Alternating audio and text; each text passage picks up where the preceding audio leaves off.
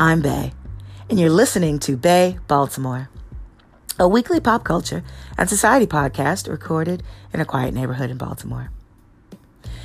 This week, I was going to talk about Bad Boys 3, but I'm not going to do that now. Instead, I'm going to talk about the Netflix three part miniseries, Killer Inside Inside the Mind of Her- Aaron Hernandez. All right, so like I said, I was gonna I set it all up at last episode that I was gonna talk about Bad Boys 3. And then I watched the Netflix documentary about Aaron Hernandez and changed my mind instantly. Um, but so I'll, I'll talk about Bad Boys 3 real quick. Um, it was cute. It was a good end. Although it's clear the way it ended, it feels like there's going to be a new beginning, but I'll go to that later.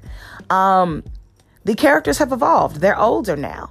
Um, I will share some tidbits of it because the movie has been out long enough at this point, um, to where you should have seen it or bootlegged it or something at this point.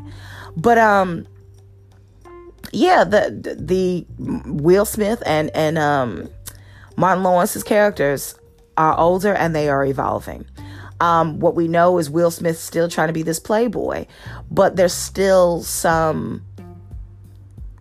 He's he's mellowing He's not as hardcore as he likes to make himself out to be. And there's a reason for it. We learn more about the reason later. Um, there's there's an instance that happened early on in his career that made him into this image that he created for himself, right? But we know that, but we find in this movie that it really is more of an image than we ever thought. Um, and there's a there's a very specific why behind it. Um, and as a result of that why, Something else comes out that we learn about Marcus, but I'll get to that in a second too. Marcus, I think, is his character, Will Smith's character. But um, yeah, we know that Martin Lawrence's character, whose name I've forgotten, um, he's older and he's ready to retire. His daughter is um moving on with her life. She's growing, she's pregnant, she's in a relationship with um this little boy that I don't remember from previous movies, but apparently he was in previous movies and now he's grown now and all of that stuff. And everybody laughed when he came on screen because he's like, oh, he's grown now. And, and you saw Martin Lawrence's reaction to him being grown. And I'm just like, oh, okay, cool. But like, of course, there's still a lot of shoot 'em up, bang, bang. And there's a Griselda type, Griselda Blanco type woman uh, character who's in this film that has a tie to Marcus and uh, Will Smith's character. And we learn all about that tie later. Um, but even in like, so there's this thing that happens. Of course, there's always somebody that's after Marcus and and and Martin Lawrence's character, right? And so early on, something happens to Marcus, and you know, because of that, uh, Martin Lawrence's character threatens to retire. No, not threatens, does retire because you know, in, in Bad Boys 2, he was like, I'm done with this. Or was it Bad Boys 1? I'm done.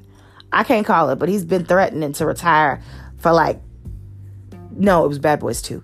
Um, he's been threatening to retire for a minute because he's over it, because there's a lot of emotional drama and stress.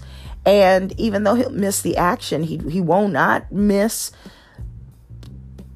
fearing for his life or the life of his partner or the people that he's working with.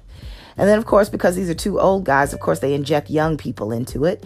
Um, and it just feels like the actors themselves have influenced the evolution of these characters. And i'm not just saying that they've they've taken a different approach to these characters. I'm literally saying that both of these characters talked to the writers room and they and they collaborated on some points especially will smith for real, Will Smith's character, again, he's supposed to be this playboy, but there's this twist that comes out that Will Smith, he's he's been a bachelor for years, right? Decades even, right? And he's prided himself on being a bachelor. It comes out in this film that without spoiling it too much that Will Smith has a son. And his son is in his 20s, right? Clearly he's in his 20s. And it's a connection to his past when he first became uh, involved in the police force, right? And some things that he did when he was first a young officer are now coming home to roost. Those those eggs that he laid then are coming home to roost. um, in the form of these broken relationships, and so he's he's coming to terms with those. And I think uh, there are big ways and small ways. So the big ways that Will Smith, I think, influenced the character is, is his reaction to these these chickens coming home to roost, right? But then the small ways is his relationship with how he portrays his relationship with with uh, Martin Lawrence's Lawrence's character, the care that he shows for not only Martin Lawrence, even though he's supposed to be this tough guy, but then also Martin Lawrence's wife and the family. Right? Again, he's supposed to be this aloof kind of tough guy, but he's clear that he's got a heart. He's got this heart for the family that he also considers to be his family. He cares very deeply for them.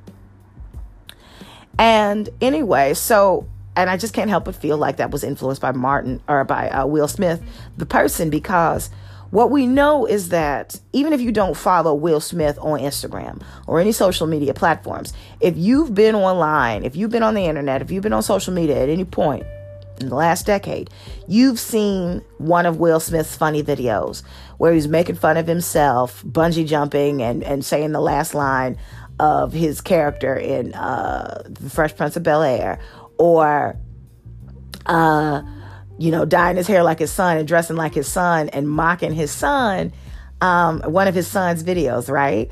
Or literally just outright mocking his son.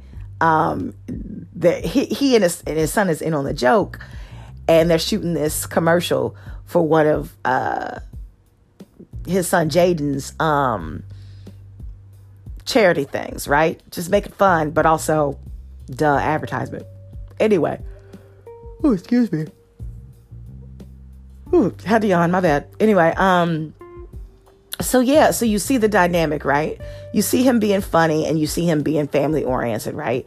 But then there was one video that I saw kind of talked about Will's evolution, which is why I think he had a lot to do with how human and more evolved his character on uh, Bad Boys 3 is. There was a clip that came out and I think it was like one of those barbershop series where he was online. He was either he was either on the phone talking to these guys that was in barbershop, um, or in person with him.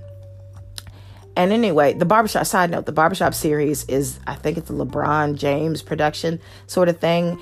And it and it plays on a lot of it, it plays on this culture in the black community where a lot of our our water cool, cooler talk tends to happen as a as a community tends to happen when we go get our hair done.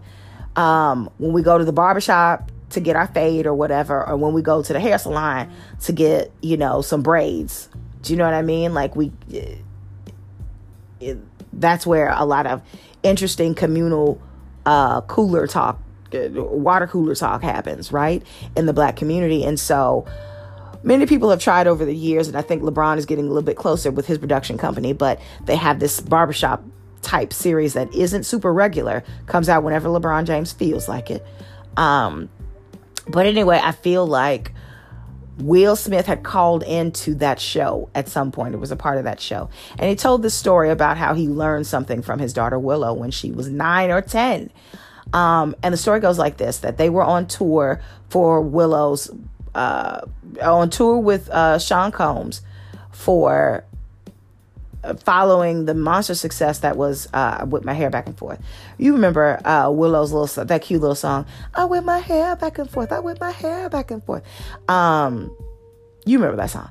Anyway, um, so they were on tour, and I think they were somewhere in Europe, and maybe it was like the second or third leg piece, uh, the third concert in the tour, um, and it was scheduled to go on for many more months. And after this particular, after a show, maybe maybe the second or third show, Willow comes to her daddy and says, "You know, I'm ready. I'm done. I think I'm done. I'm ready to go. Um, I'm ready to go home." And Will, uh, being you know Will and Jada, you know, over the years have talked very openly about how they've been more open and tried to be better parents, good parents, not better, but parents that were open and allowed their kids to evolve in the way that they needed to evolve and grow and make their own decisions but guide them as in their decision making but not make those decisions for them decisions for them. And anyway so you know this is this is willow expressing herself saying, you know, I think I'm done with this tour. And then Will comes back and says, "Oh no, well, there's still more legs of the tour to go. We we made an obligate. We have an obligation to Mr. Combs that we need to keep." And so, you know, they, the conversation is done. They're not arguing. The conversation is done. The next morning or so, there's a time, a little time passes, but it's not more than a few hours. Will sees Willow as she cut off all her hair. Now, the tour was called that she was on tour for her song I Whip My Hair Back and Forth. What you whipping? What you whipping back and forth if you bald? What you whipping back and forth if you bald headed? In that moment, Will said, Oh, got you. You taught me a very valuable lesson. She said she was ready to go. She was ready to go. And the reality of it is, we make commitments, it's true, and we must honor them. But if and when our so our well-being is in play, clearly she was no longer comfortable being on that tour. Regardless of the obligation, hey, is what it is. I forfeit the rest of that money. Is what it is. I'm not going to do this no more. We don't often exercise the the right that we have, our God-given right to say yes or no because of com- you know how we might be perceived or whatever we don't as adults often honor or exercise that right to say no for our own well-being. But we teach our kids to do that all the time. We teach our kids to set boundaries and to maintain them. She had she was at her boundary. She was at her boundary and wanted to leave that tour she no longer she'd done what she wanted to do. She wanted to do something else. Can't get mad at her you can't. You cannot get mad at her. We teach her. We teach our kids to be self-reliant. We teach our kids to to to um, stand up for ourselves. Well, that was her standing up for herself. What are you going to do? Then give her a counter message saying, "Stand up for, your, for yourself, but only if you're not breaking an obligation." It doesn't make any sense. So anyway, he shared that in this table talk, or not table talk. Jada has the round red table talk, but um, he shared this in LeBron's uh, the barbershop series in this particular episode, and he framed it as Willow taught me something as a parent. And I thought that was so good. Not that, oh, I was so angry and I punished her, but oh, she taught me something. She reminded me of what I'd been teaching her, and that was the, the, the lesson in practice. And she passed, and I need some work. And anyway, so the again, I guess going back to the film, I think I think the person that Will Smith has become influenced the evolution of Marcus the character and and how he evolved. Even though he's still portraying himself to be this playboy it is an act. And we come to know that it's an act at the end of the film and we know why it's an act without spoiling too much, it's an act that someone else suggested he put on. And he followed it ever since. And so, anyway, you should watch the film because it's really, really, really good. And anyway, it was so good that I really wanted to talk about it, but then I couldn't talk about it because it, I couldn't talk about it at length. I was going to tease it out and everything, talk about how I had a problem uh, with envisioning what they wanted me to imagine in a in a particular relationship. Will Smith, Will Smith's character has a son, and he meets his son under some weird circumstances, which you'll know later. Um, his son looks nothing like him, and I know it's a movie. It's just it's just a movie, but like you couldn't even. The son is cute, right? He's in his late twenties. The son is cute and handsome, like Will is cute and handsome, but like that is where the comparisons end, as far as I'm concerned. I don't know. Maybe I'll have to look at it again or look at some stills from the film again just to see if there's a more of a resemblance than I saw in the movie. But like, he just can't be cute, and that's enough. Like, what? Anyway, um, like you gotta you gotta see a resemblance, and I didn't. I didn't see a resemblance, and that got on my nerves. But not enough for me not to like the film. But anyway, um so but yeah so i was gonna there was plenty of things that i could have teased out because the film was really good. And like i said there's going it feels like the way this movie ended that there's going to be like a spin-off.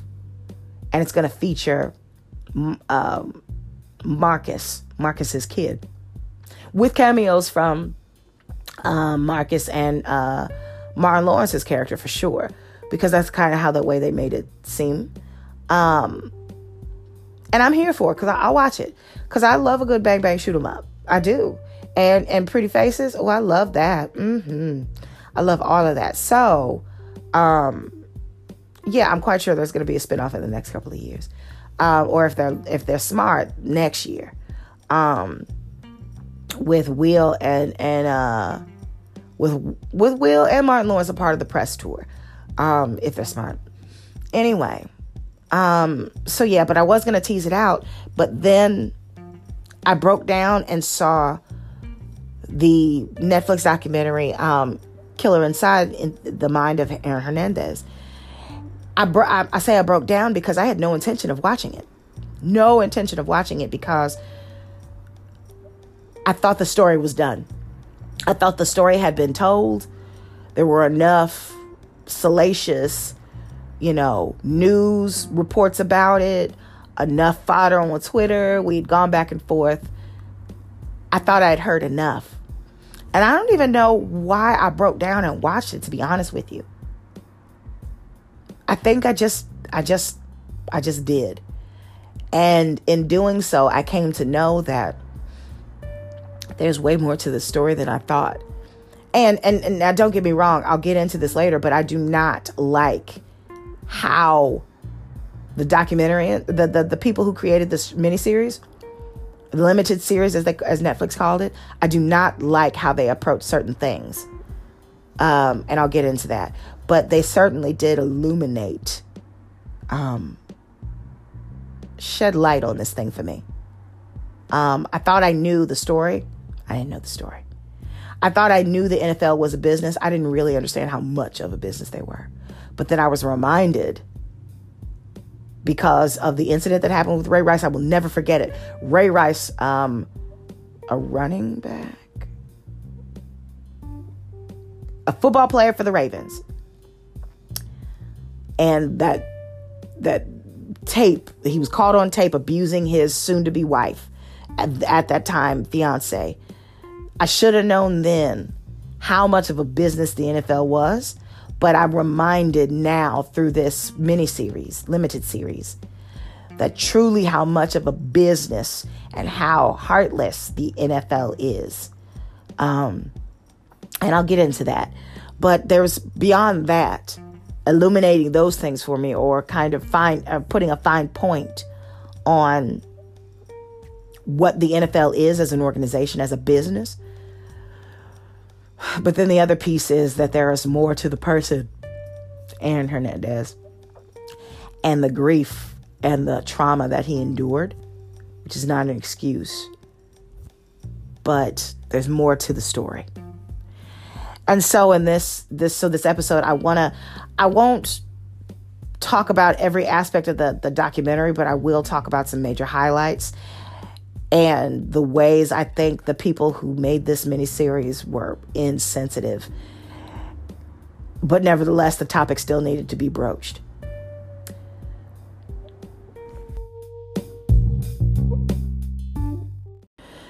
So, again, I won't talk about everything, um, every fine point that the um, Netflix uh, limited series talked about with Aaron Hernandez, but I will talk about the things that just hit me like a ton of bricks. And so I'm going to start at the end. So, or at least the end of his football career. So, the offseason of 2013, Aaron Hernandez is arrested. Everybody remembers the picture where he was pulled out, he was taken out of his home in some shorts and a t-shirt over him with his hand cu- hands cuffed behind his back, right? And he's charged in connection with the uh, death of Odin Lloyd, who was allegedly his friend who was found um, murdered in a not a landfill, but it was basically a, a place where dirt was being dumped or there was going to be building there, not very far from Aaron Hernandez's mansion in Connecticut. Um, and so everybody's shocked, you know, the the Patriots are shocked and, and everybody's like, "What? What?" and all of this stuff and I'm just like, "Oof." And at the time, I think my sentiment was oh boy, the shiny, the shiny football club that everybody says, you know, is just so perfect. Oh, it's saying so perfect. You got you got one of your brown stars because you know how football. You, come on, you know how sports teams like to do. They like to parade around. At least in football, like to parade around their brown, um, their brown stars and stuff like that. They're not very subtle with their attempt to try to be um, be down, but at the same time, really propping up their brown people. Come on, let's be clear. Anyway, um, because they're they treat them as props, and all athletes. I don't know. Anyway, the the NFL is not very kind to their athletes, even though they give them money. Money isn't kindness, honey. Anyway, uh, money is payment for services. anyway, um, so so at the time I was just like I was trying to be a, a good Ravens fan. You know, I'm fickle. I was, but I was trying. Okay. I was trying to be a Ravens fan. And I was just like, oh, see this nice shiny team that y'all like to prop up so much. They don't have somebody so shiny. One of your brown, one of your brown stars. Uh oh, better get it together. Um. Anyway, that was my attitude. At the time, I wasn't thinking of the horrific crime he was charged with.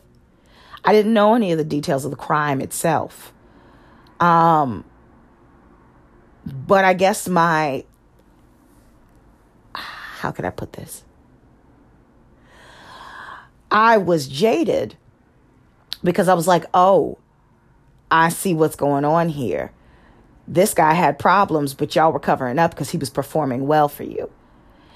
And I had that mindset because flashback was it no no i had that mind i had that mindset because i'm ray lewis I came, I came in and it wasn't Super Bowl year. I came into Baltimore having heard the Ray Lewis story, having heard that he was down at the club in Florida, because I think that's where he's from, and some stuff had transpired and somebody got shot to death and Ray Lewis was around, right? So I'm just like, oh, but everybody loves him in Baltimore. Nobody talks about that except everybody outside of Baltimore. When they want to talk about hating the Ravens, they talk about Ray Lewis and the stuff that's with him, this cloud that's over him. And I'm just like, okay, I mean, protect your own. You know what I mean? And at that point, I had been, I knew enough to know that athletes, there was a culture around athletes because I had seen it at college there was a culture around athletes that they were protected from reaping the consequences of some of their bad behavior, um, reckless behavior. And so I was a little desensitized, and I will admit that now. I couldn't admit it at the time.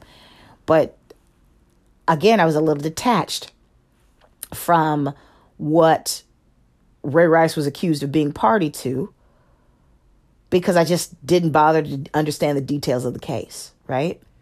And so that was kind of my, that wasn't kind of, that was my approach to Aaron Hernandez being arrested in connection with the murder of one of his friends. And so I, but I didn't bother to understand the facts of the case and I kind of just stayed detached in that way. And then flash forward a year, a year later, and again, I'm not connected. I just I I know that I don't like the Patriots just because I just don't like the image. I don't like how they're purported to be this nice, shiny team. And I'm like, but every football team, every, you mean to tell me you got all of these people who are starters and not starters, folks that are riding the bench and coaches and things like that, and none of them, everybody is shiny and, and, and perfect, right? Nobody does anything on, uh, nobody, nobody, everyone is above reproach or they don't require reproach. They don't require um, being got getting getting putting uh, being called out, being reprimanded for anything. Like everybody's everybody's doing what they're supposed to do, right? Paying their taxes, treating everybody as they should, they want to be treated, and all of that, right? No one's no misogyny, no no uh, cheating around, none of that, right? Everybody's good, right? Extra drug, you, you know, drug use or whatever, none of that, right? Anyway, so I'm like, okay, well, y'all got a black mark on y'all's team now, so mm, can't just talk about the Ravens. Every football team, every professional football team has something with them. That was my approach. Flash forward a year, and so you know the off season is like March, April, May, sometime and I think Aaron, excuse me, I think Aaron Hernandez was like, um, maybe he was arrested like early summer, something like that, uh, in 2013 off season. But that, so flash forward a year, not even, excuse me, not even a year later, it was like March 2014. The Ravens again are in the news. Why? Because Ray Rice, a different Ray, Ray Rice, was caught on tape abusing very violently his wife, his fiance at the time, and then dragging her out of the elevator because she couldn't pull herself out herself. She was unconscious. Pulling, he pulled her unconscious body out of the elevator because he had abused her in the elevator. Everybody knows has seen that tape.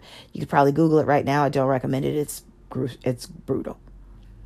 Um, and I won't go into the details of that anymore. But Google is free anyway, um, and at that point, I started to look into the facts of the case. Right, I started looking in. Be- I started looking beyond just the soup, the surface, because I started with the fact, and it was the tape. I saw it like everybody else, and I saw it on social media like everybody else. I think I was. I wasn't on Twitter like that at the time, so I must have seen it on Facebook because you know how Facebook, how messy people are on Facebook I mean, they're messy on Twitter too. It's just, ugh. I guess because of the way I use Facebook, I just, in that I use Facebook to connect with family members, distant family members, and classmates. We don't always have a lot in common, right? Other than our blood or that particular circumstance that we graduated together, right?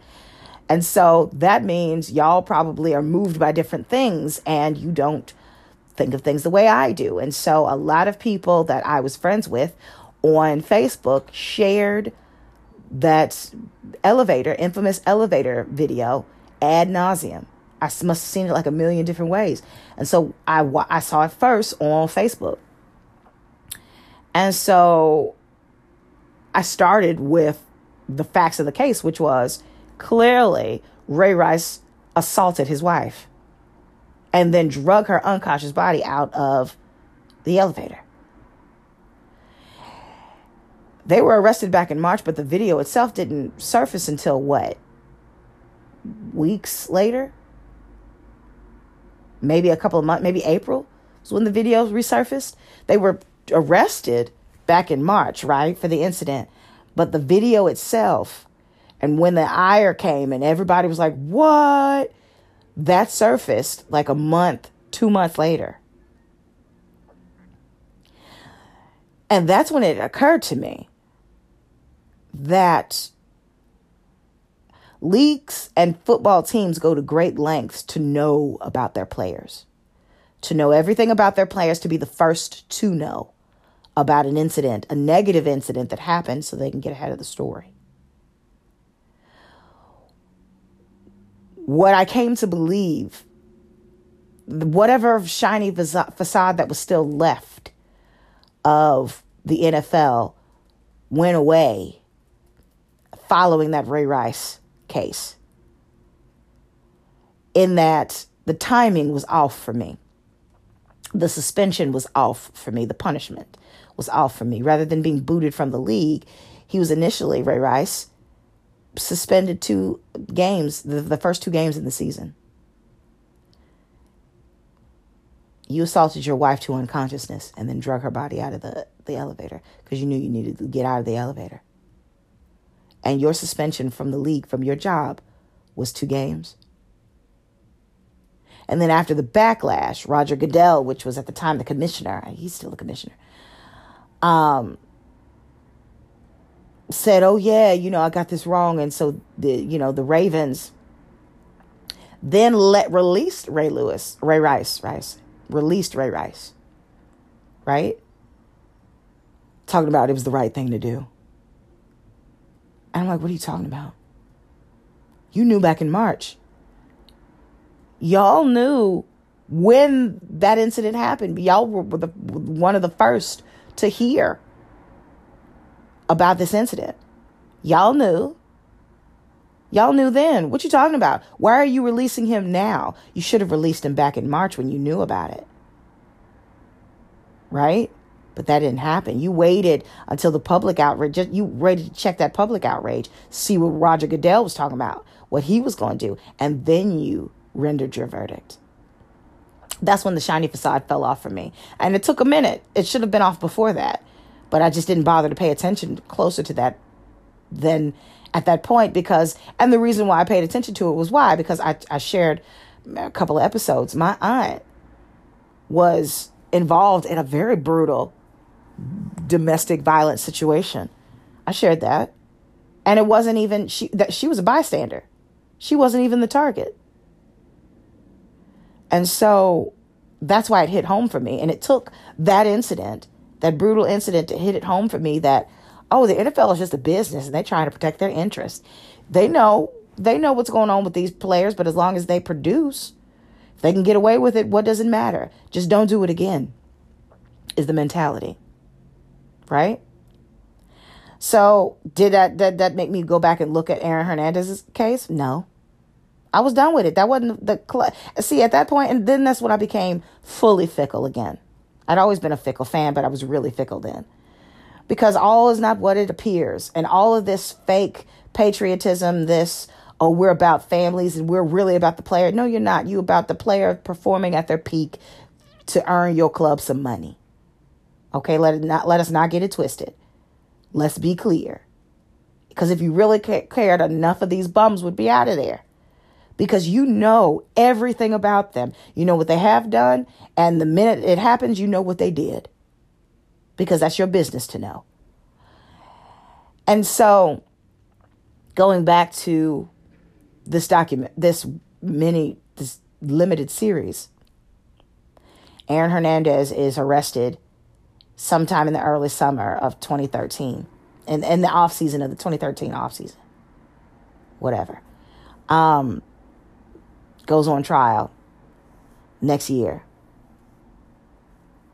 He's put on trial for the death of, of Odin Lloyd, who was his friend, who was in the semi pro league in his town, who he knew before he went pro, who dated his fiance, Cheyenne.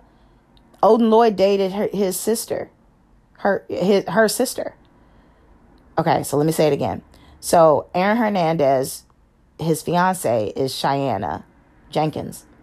Cheyenne Jenkins' sister, whose name I've forgotten, was dating Odin Lloyd. He was convicted and found he was convicted of killing Odin Lloyd. You killed your fiance's, your soon to be sister in law's boyfriend. Why was that? And what led to that?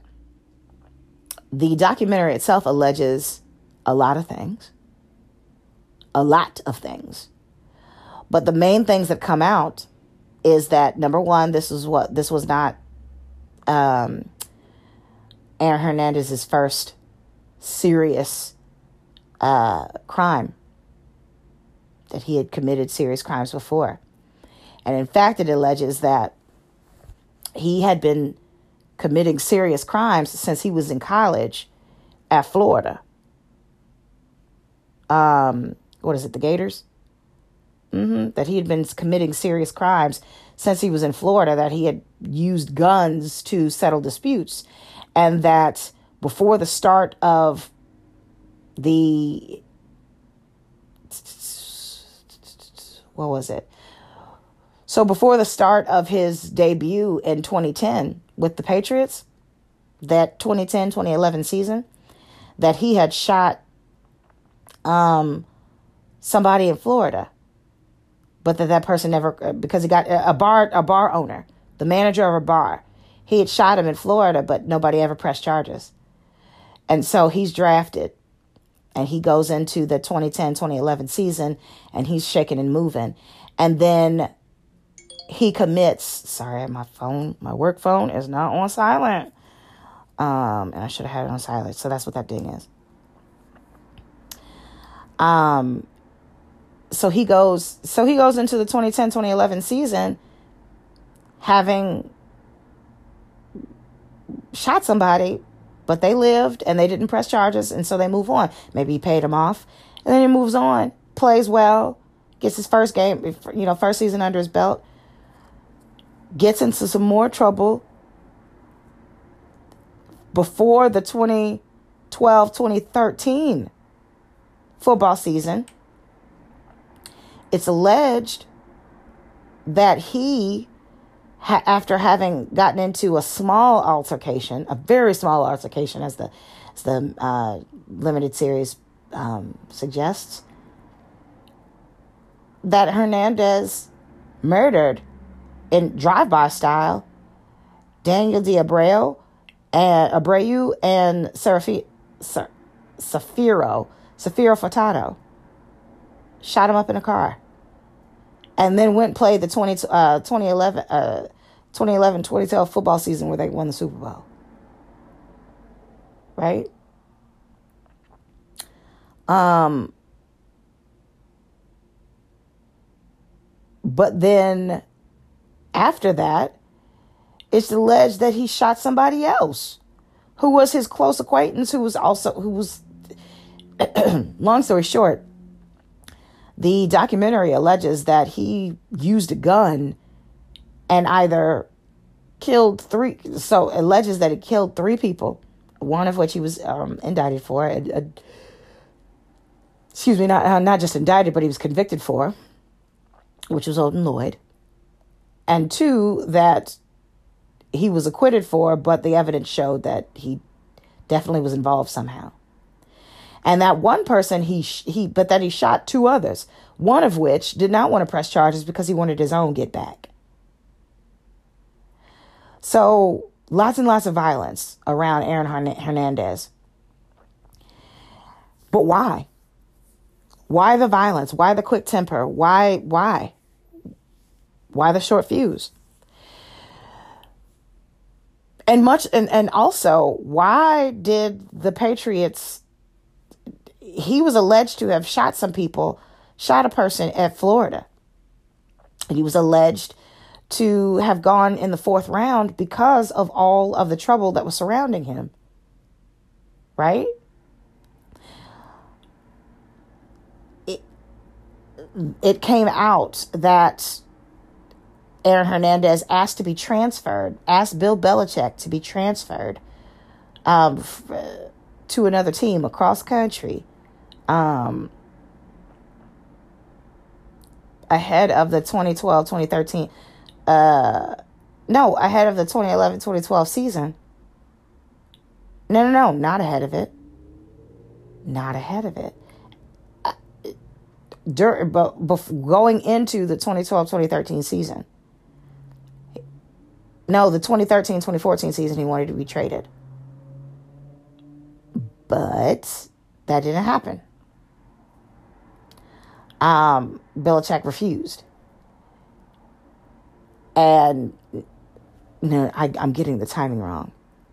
He wanted to be traded after his rookie season, after his first year. He wanted to be traded, but Belichick wouldn't wouldn't go for it, wouldn't G for it. So, um,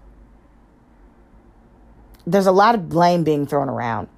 Part of the blame is being thrown at in this docu series being thrown at um, the NFL itself because the NFL and the Florida Florida State because um, they knew that Aaron Hernandez was going through some things and that they could have been there to support him better and that they could have they could have released him or gotten him some help.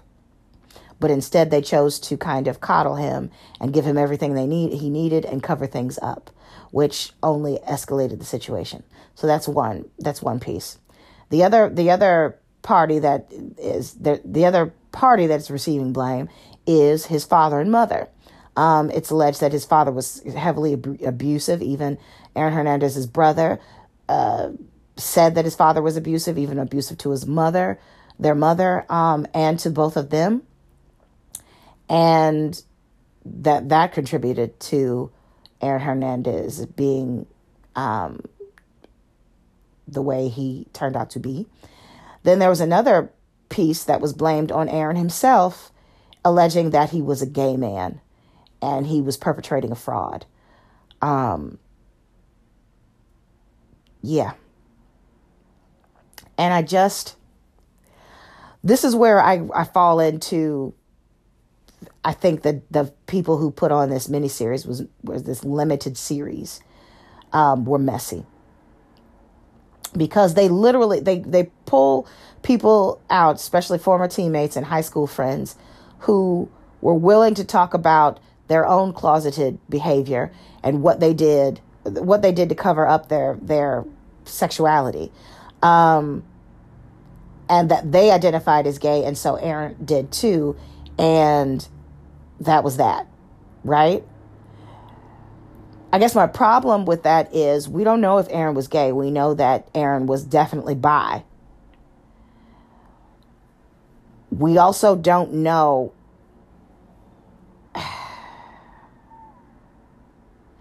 we know from what other people said around him after his death that Aaron was mad all the time, angry all the time. He even said he was angry all the time because he's gay, but that he doesn't like he didn't like the fact that he was gay. And so to comp to overcompensate and throw folks off of his trail, he tattooed himself up a lot and hung around thugs all the time. Um, to be seem like a macho man.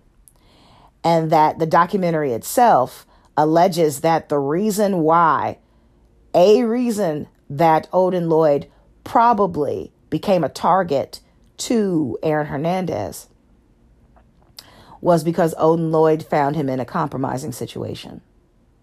Now, we don't know if that's true or not, but what we do know is that based on the tapes, the videotapes, that Aaron Hernandez was not careful at all and that he was clearly upset at one point a couple of days before, a couple of days to a week before Odin Lloyd's death.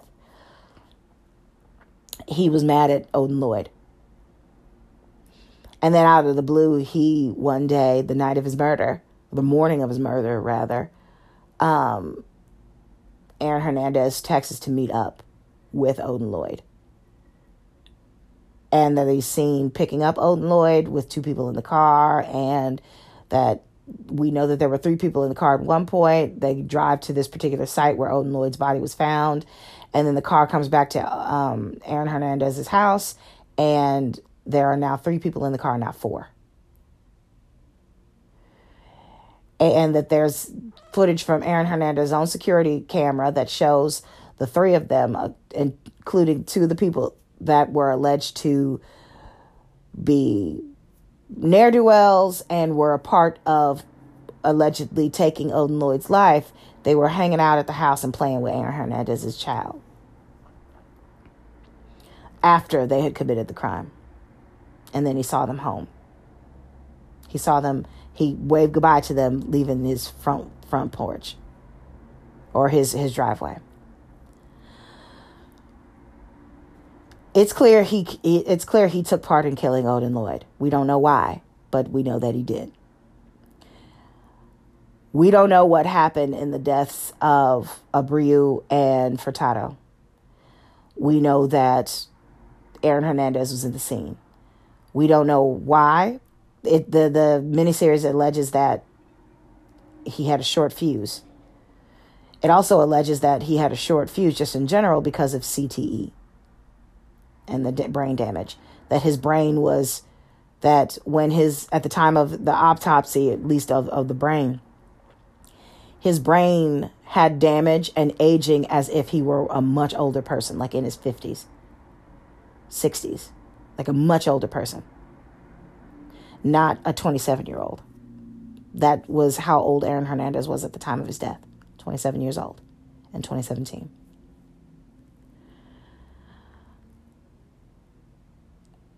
Getting back to the NFL.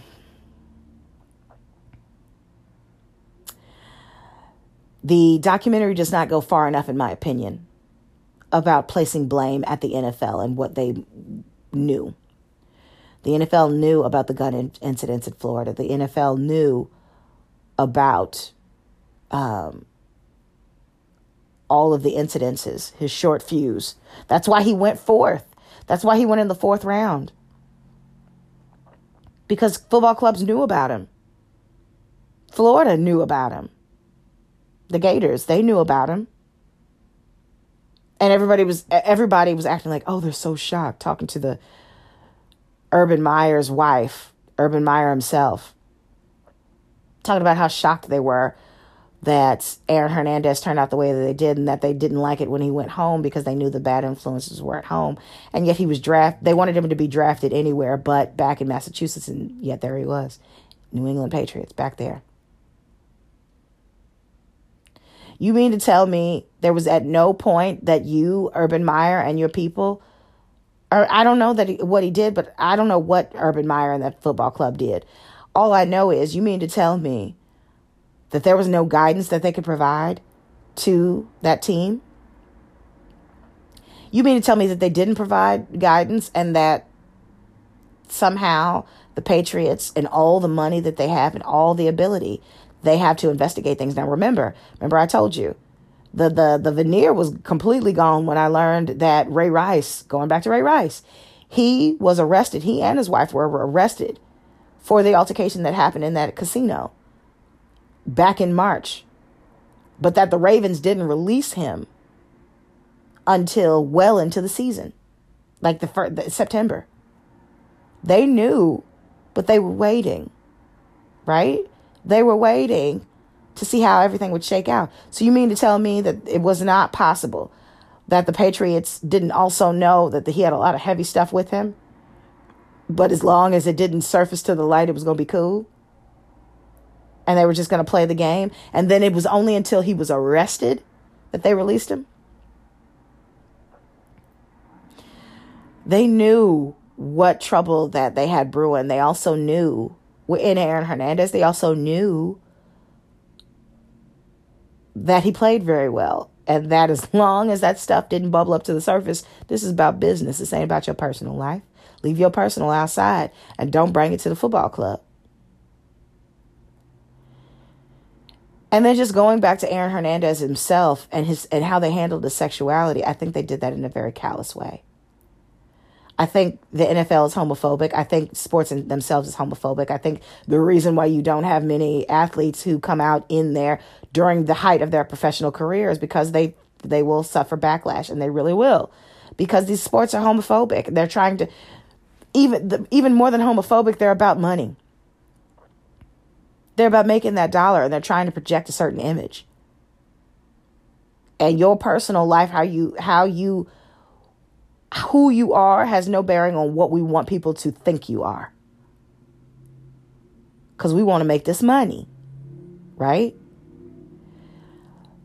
And so I just can't believe I don't believe that the football club, the Patriot Football Club, c- could not have handled this thing differently. I know they could have.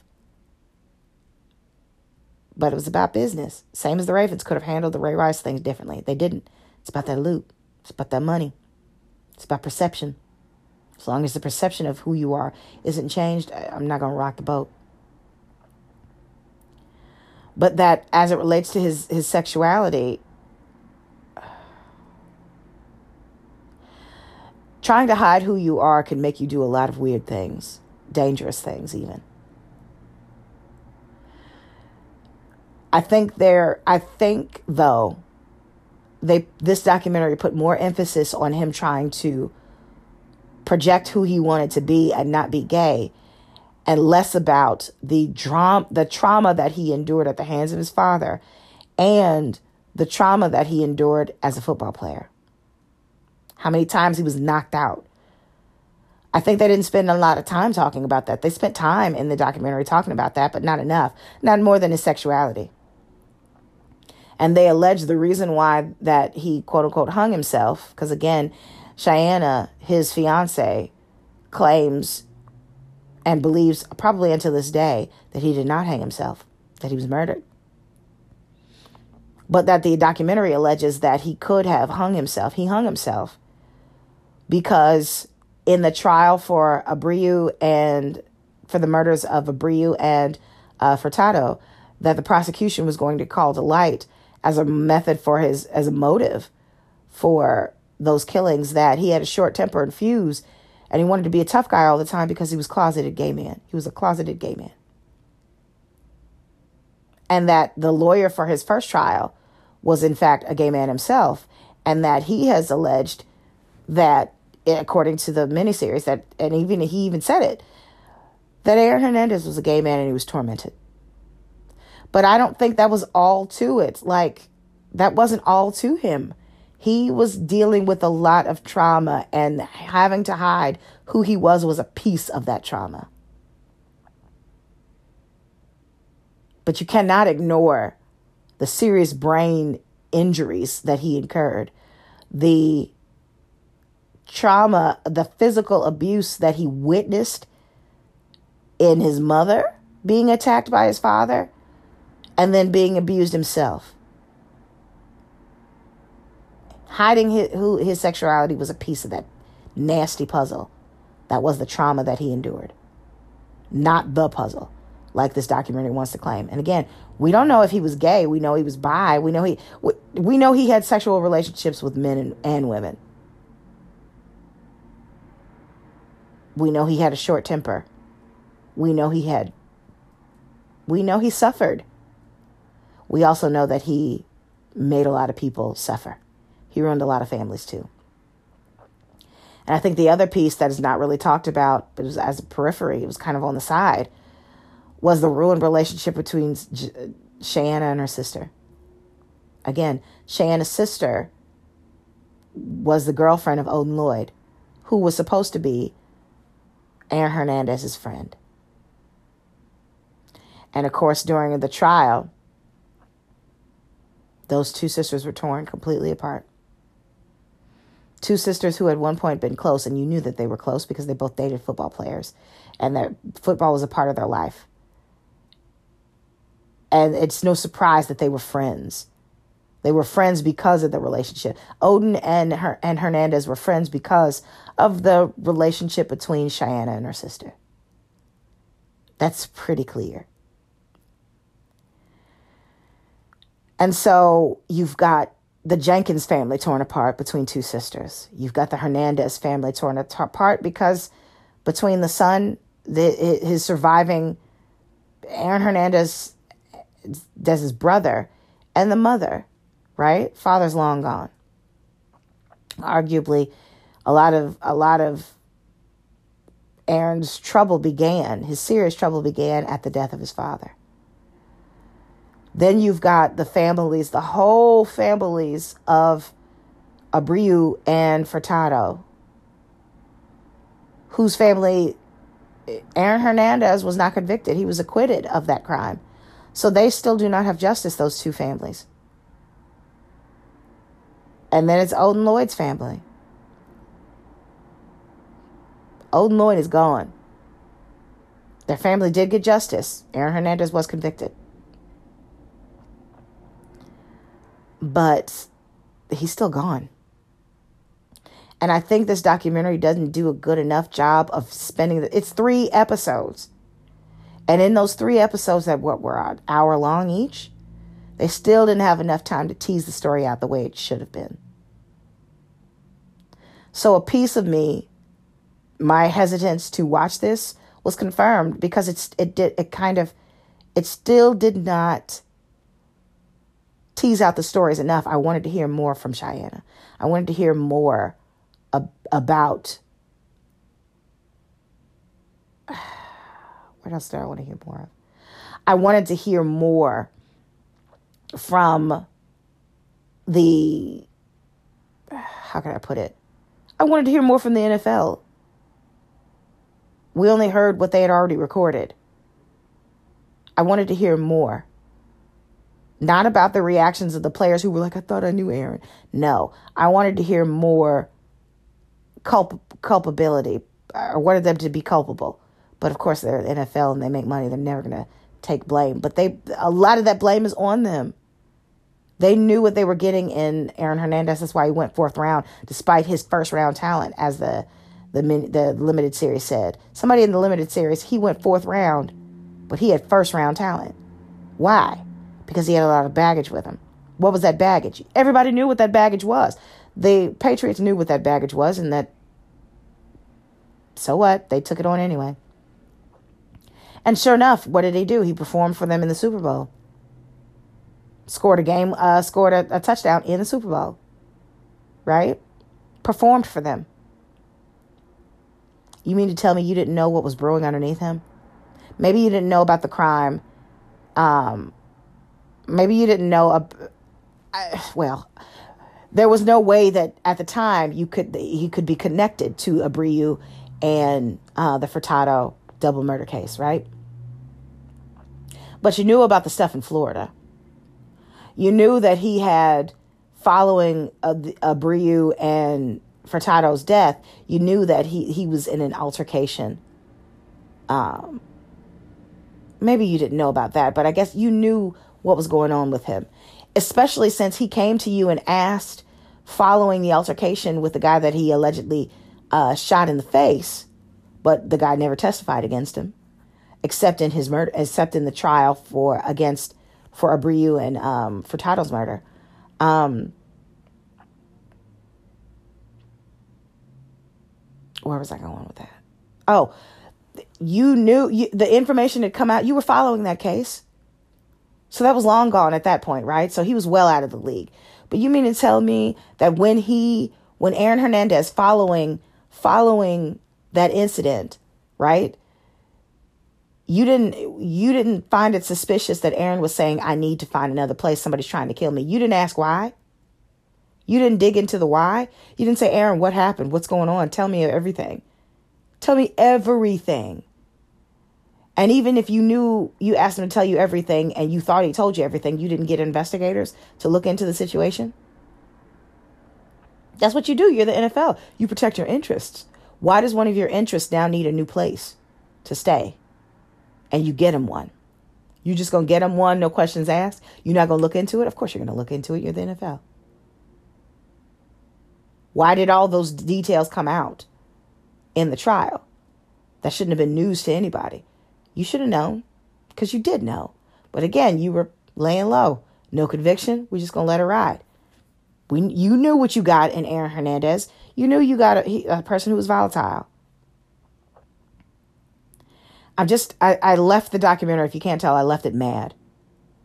I left it mad because not only was he not supported in, in being who he truly was, but he also didn't receive counseling or support at all for the trauma that he endured. He also did not seek get justice, not truly, for all of the trauma that he created, all the carnage that he left in his wake.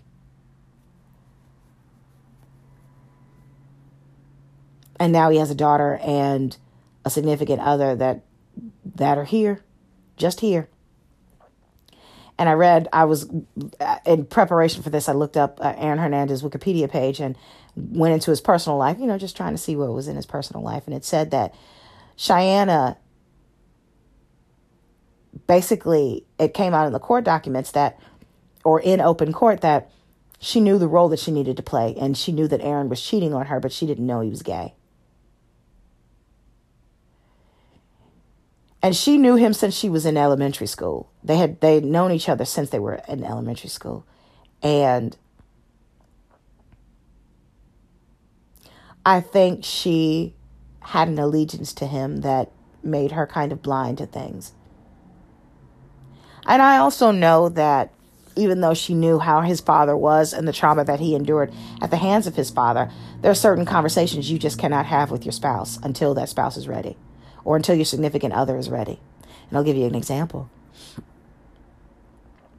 My husband's father passed away um, when he was very young, essentially in my husband's arms. And it was not a violent end at all. He just passed away through comp- health complications. And to this day, I know that my husband's reaction to certain situations is a direct, it's in relation to the loss of his father. But I don't have the language, the patience, and we don't have the counseling behind us or the tools in place to address the the the why behind his reactions. I'm not ready to have that conversation with him. I'm just not. And this is me working in mental health and knowing more. I'm not a clinician, but I know more than most. And I'm telling you that there are certain conversations I'm not ready to have with my husband. I'm just, I need to have the courage to have it myself. So when you hear that Cheyenne knew Aaron, they knew each other since they were in elementary school, and she played her role. She knew the role to play. She cooked, she cooked, she cleaned, she kept house. He cheated. He did other things, is what that implied. But she, that she she just played her role. I understand that not in the same way that she's meaning it, but I understand that there are certain things that she just wasn't in a place to ever broach, ever really hit head on. And I know my, again, my example is not the best, but I don't have the courage to have that conversation with him because I don't want that, I don't know, I don't know what I want the other side of that to look like because I haven't done the work that I need to do. Do you know what I mean? so I can appreciate where she's coming from in that. What I can't appreciate is allowing her family, allowing her relationship with her sister to be torn apart because of it. That I that I don't understand. Um and I wanted to hear more from her. I wanted to know more about her sister, her that whole relationship. But again, it was 3 episodes. You weren't going to get super deep in 3 episodes. They got deep enough, but for three episodes, but not enough to do the story justice. We did learn more about him. And it makes me more sad. And it makes me more resolved that the NFL is just a business, just like the NBA, who, just a sidebar, decided that the best way that they wanted to, they decided to still play those games anyway even though the players were all out on the court clearly broken up about Kobe Bryant and they played anyway. And somehow tried to make it seem like that this that was the noble thing to do to play in his honor.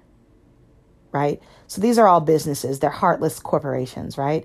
And I don't I'm a grown person. It shouldn't have taken me this long to get that, but I just know it more now. Which is why I'm super fickle because they don't care about the player. They don't. Maybe one or two people in the within the organizations care, but the organizations themselves and these leagues themselves do not care about the player. They care about the money and the production that the player can put up, or the money that the, these players can generate and the production that they put up.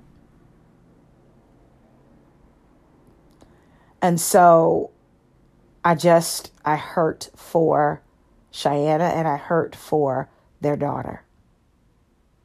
Because this is on the books forever. And she gonna have to come to terms with this. In 2017, how old was Cheyenne? Three or four? It's 2020.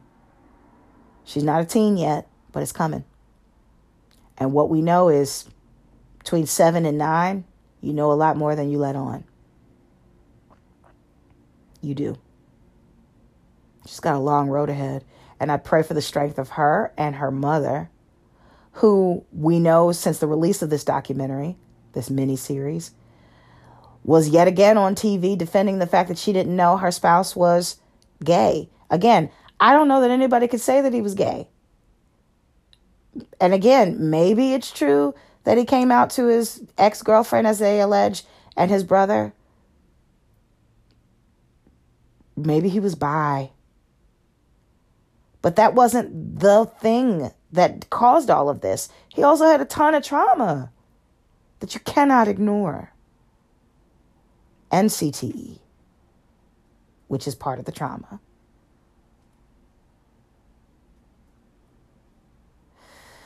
So yeah, I don't know. This is all a this is a lot. This is a lot to take in, and that's why. So you can appreciate why I didn't want to talk about Bad Boys Three at, at length because I still have feelings I need to work out through these the NFL, and I need to work out why I didn't dig more into Aaron's case, why I didn't dig more into why I why I'm not more critical. I mean, not not more critical, but you get what I mean. Why don't we dig deeper? Why didn't I dig deeper in understanding? Why was I so quick to just write him off as this isolated monster? Takes people to create a monster. Monsters don't create themselves, they're created. They're helped, they're nurtured. And in many ways, the football, the coll- the collegiate and the NFL football institutions helped nurture Aaron to be what he was. To turn out the way he was because they simply didn't help. They didn't. They coddled. They appeased. They didn't help. Your biggest red flag was that he literally needed another place to stay and you wouldn't give him a transfer. That should, that should have been a red flag.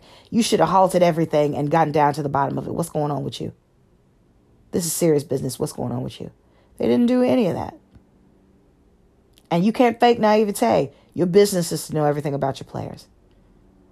So I encourage you to watch the documentary. Again, it's not going to be super satisfying as as it's not as satisfying as the as the the folks who put it out think it was.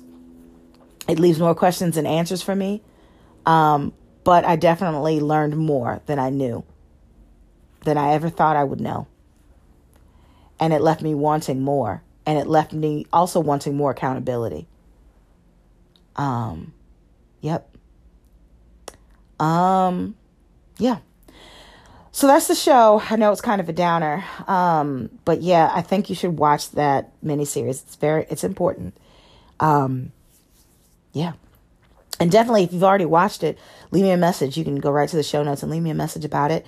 Um, and we can talk about it. it. Some things that stuck out to you about it. Other cases from your city, if you're in a, if you're in the United States, or or even if you're not in the United States, which again, many of my listeners are of this show are from uh, Europe, um, certainly England. Um, there's another country in there. Anyway, if, if soccer, excuse me, not soccer, football, as you guys call it, um, not American football, but football, as you guys call it. I know that there are cases out there, just like maybe not like Aaron Hernandez, but there are certainly situations where it's clear those football clubs have kind of coddled and covered up bad behavior among some of their best and brightest stars. But they claim to be all about family. I, I just want to know, I want to hear more about those. So, yeah, leave me a message using the Anchor.fm app. Again, you don't have to download a thing in the world. You can simply just click a link and click a button and you can leave me a message. Um, and while you're there, you know, if you want to contribute to the show in any way, um, you are able to donate. Even 99 cents will be a helpful contribution. But if donating isn't your thing, like I always say, just share this episode with somebody that you think might enjoy it, or any episode with somebody that you think might enjoy it. That will help expand the reach of this show. Um, leave me favorable ratings on all the places where you listen to the show Pocket Cast, Castbox, Spotify, Google Play, uh, Anchor, of course, Apple itself, uh, Player.fm, all the places where you listen to the show. Leave me a favorable rating, four or five stars Actually, five stars. Just leave me five stars. If you're going to leave me a rating, leave me five stars, please.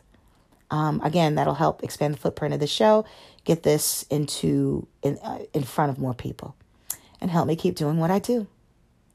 All right. That's that for now. Um, thank you so much for listening. And until next time.